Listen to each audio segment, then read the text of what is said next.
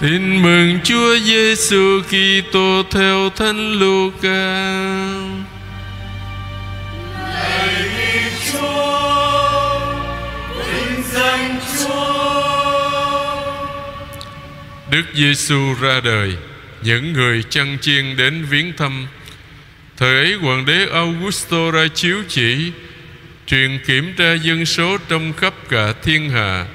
Đây là cuộc kiểm tra đầu tiên được thực hiện dưới thời ông Quirinio làm tổng trấn xứ Syria.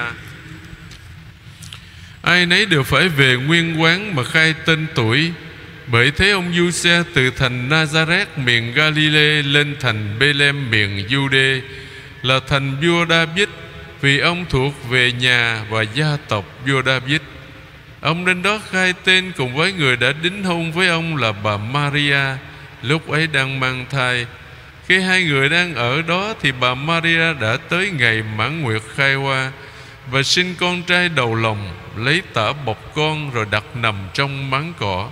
Vì hai ông bà không ai tìm được chỗ trong nhà trọ. Trong vùng ấy, Có những người chăn chiên sống ngoài đồng Và thức đêm canh giữ đàn vật. Và kìa sứ thần Chúa đứng bên họ Và vinh quang của Chúa chiếu tỏa chung quanh Khiến họ kinh khiếp hải hùng. Nhưng sứ thần bảo họ, Anh em đừng sợ. Này tôi báo cho anh em một tin mừng trọng đại Cũng là tin mừng cho toàn dân. Hôm nay một đấng cứu độ đã sinh ra cho anh em Trong thành vua David. Người là đấng Kitô Đức Chúa. Anh em cứ dấu này mà nhận ra người. Anh em sẽ gặp thấy một trẻ sơ sinh bọc tả nằm trong máng cỏ bỗng có muôn vàng thiên binh hợp với sứ thần cất tiếng ngợi khen thiên chúa rằng, vinh danh thiên chúa trên trời, bình an dưới thế cho lời người chúa thương. Khi các thiên sứ từ biệt mấy người chăn chiên để về trời, những người này bảo nhau, nào, chúng ta sang bê để xem sự việc đã xảy ra như chúa đã tỏ cho ta biết Họ liền hối hả ra đi Đến nơi họ gặp bà Maria, Ông Du Xe cùng với hài nhi Đặt nằm trong máng cỏ. Thấy thế, họ liền kể lại điều Đã được nói với họ về hài nhi này. Nghe các người chăn chiên thuật chuyện, Ai cũng ngạc nhiên. Còn bà Maria thì hằng ghi nhớ mọi kỷ niệm ấy Và suy đi nghĩ lại trong lòng. Rồi các người chăn chiên ra về. Vừa đi vừa tôn vinh ca tụng Thiên Chúa vì mọi điều họ đã được mắt thấy tai nghe đúng như đã được nói với họ. Đó là lời Chúa. Lạy Chúa Kitô, ngợi khen Chúa. Thưa anh chị em Chúng ta đang sống trong tuần cửu nhật đón mừng Chúa Giáng sinh. Giáo hội mời gọi mỗi người chúng ta cùng suy niệm nhiều hơn nữa Về mầu nhiệm ngôi hai Thiên Chúa xuống thế làm người Ở cùng chúng ta Để rồi qua cái chết trên thập giá. Người chuộc tội cho thiên hạ, Chuộc lại ân làm nghĩa tử cho tất cả chúng ta Để mỗi người chúng ta có thể gọi Thiên Chúa một cách thân mật là Cha ơi cái tiếng đã mất từ khi ông bà tổ tông chúng ta phạm tội trong vườn đê đàn. Hôm nay, Trước Chúa Giêsu thánh thể, Chúng ta dừng lại một ít phút để suy niệm Về tình thương, hải hà của Chúa dành cho con người chúng ta, Dù chúng ta vẫn còn là những kẻ tội lỗi khi mà chúng ta chuẩn bị đón mừng mầu nhiệm Chúa Giáng sinh thì giáo hội luôn luôn nhắc nhở chúng ta về tình thương bao la mà Chúa dành cho chúng ta trong cuộc sống thường ngày. Chắc chắn cuộc sống thường ngày thì vẫn còn rất nhiều khó khăn, nhiều thử thách, nhiều gian nan, đặc biệt là trong cái thời điểm hiện tại mà đại dịch Covid-19 vẫn còn hoành hành tại nhiều nơi trên thế giới. Số người nhiễm bệnh không ngừng gia tăng, số người chết cũng tăng thêm nhiều. Tất nhiên, trong số đó cũng có những người được hồi phục. Nhưng mà cái con corona virus corona vẫn là một cái nỗi ám ảnh cho tất cả mọi dân tộc ở trên thế giới, cho mọi người hiện diện trên trái đất này. Trong số đó có người Việt Nam chúng ta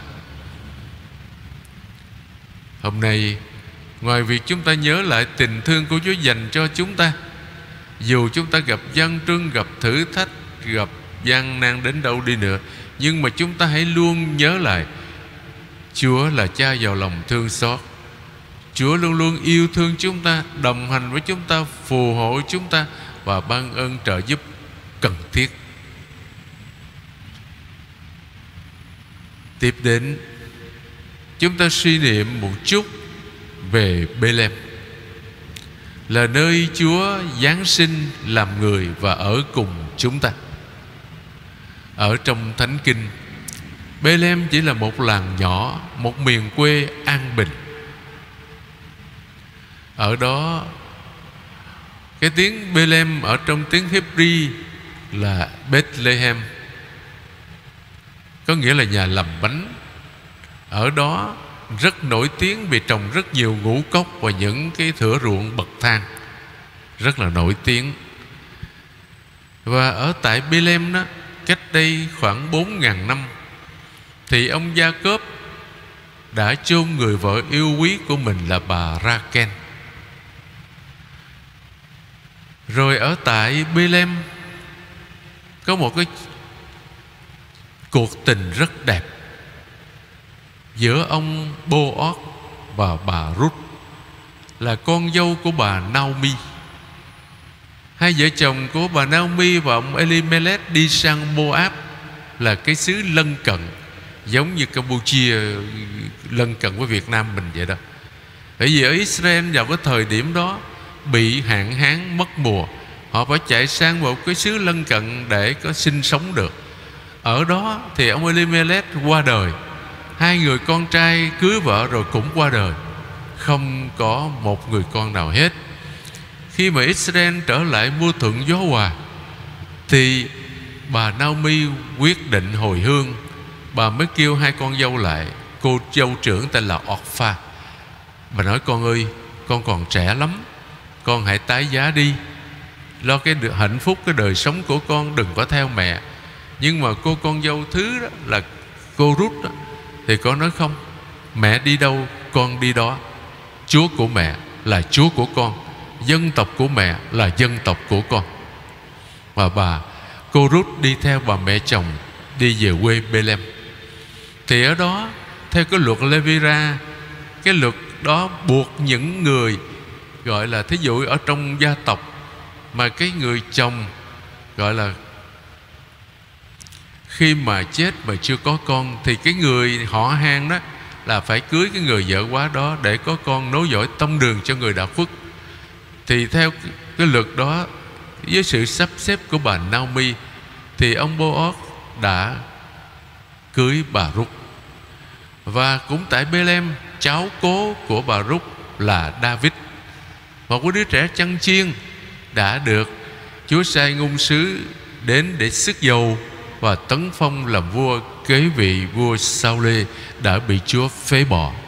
Nhưng mà đặc biệt hơn nữa, tại Bethlehem, một biến cố xảy ra làm đảo lộn lịch sử thế giới. Đó là Chúa Giêsu đã chào đời ở tại Bethlehem. Trong mấy phút ngắn ngủi này,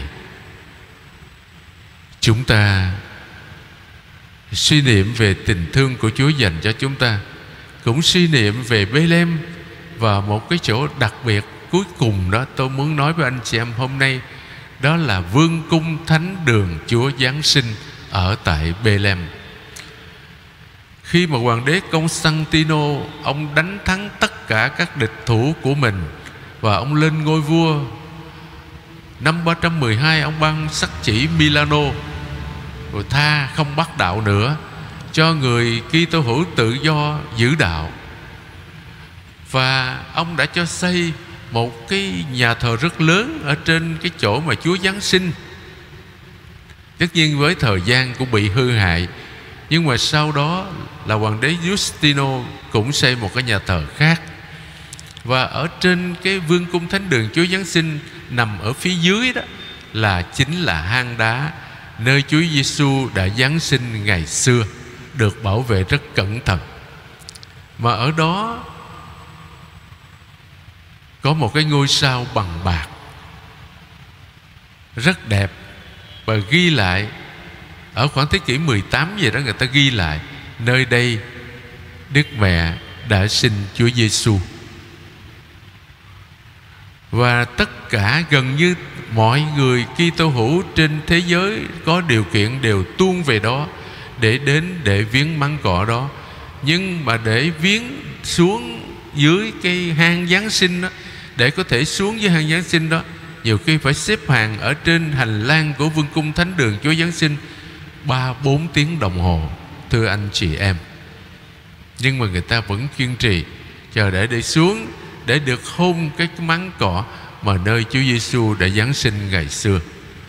Cho nên Chúa giáng sinh trong cảnh cơ hèn để vì yêu thương chúng ta. Xin Chúa cho tất cả chúng ta cũng phải biết yêu thương nhau như chính Chúa đã yêu thương chúng ta. Và khi chúng ta sống yêu thương nhau, đó là cái dấu chỉ chúng ta là những người môn đệ chân chính của Chúa.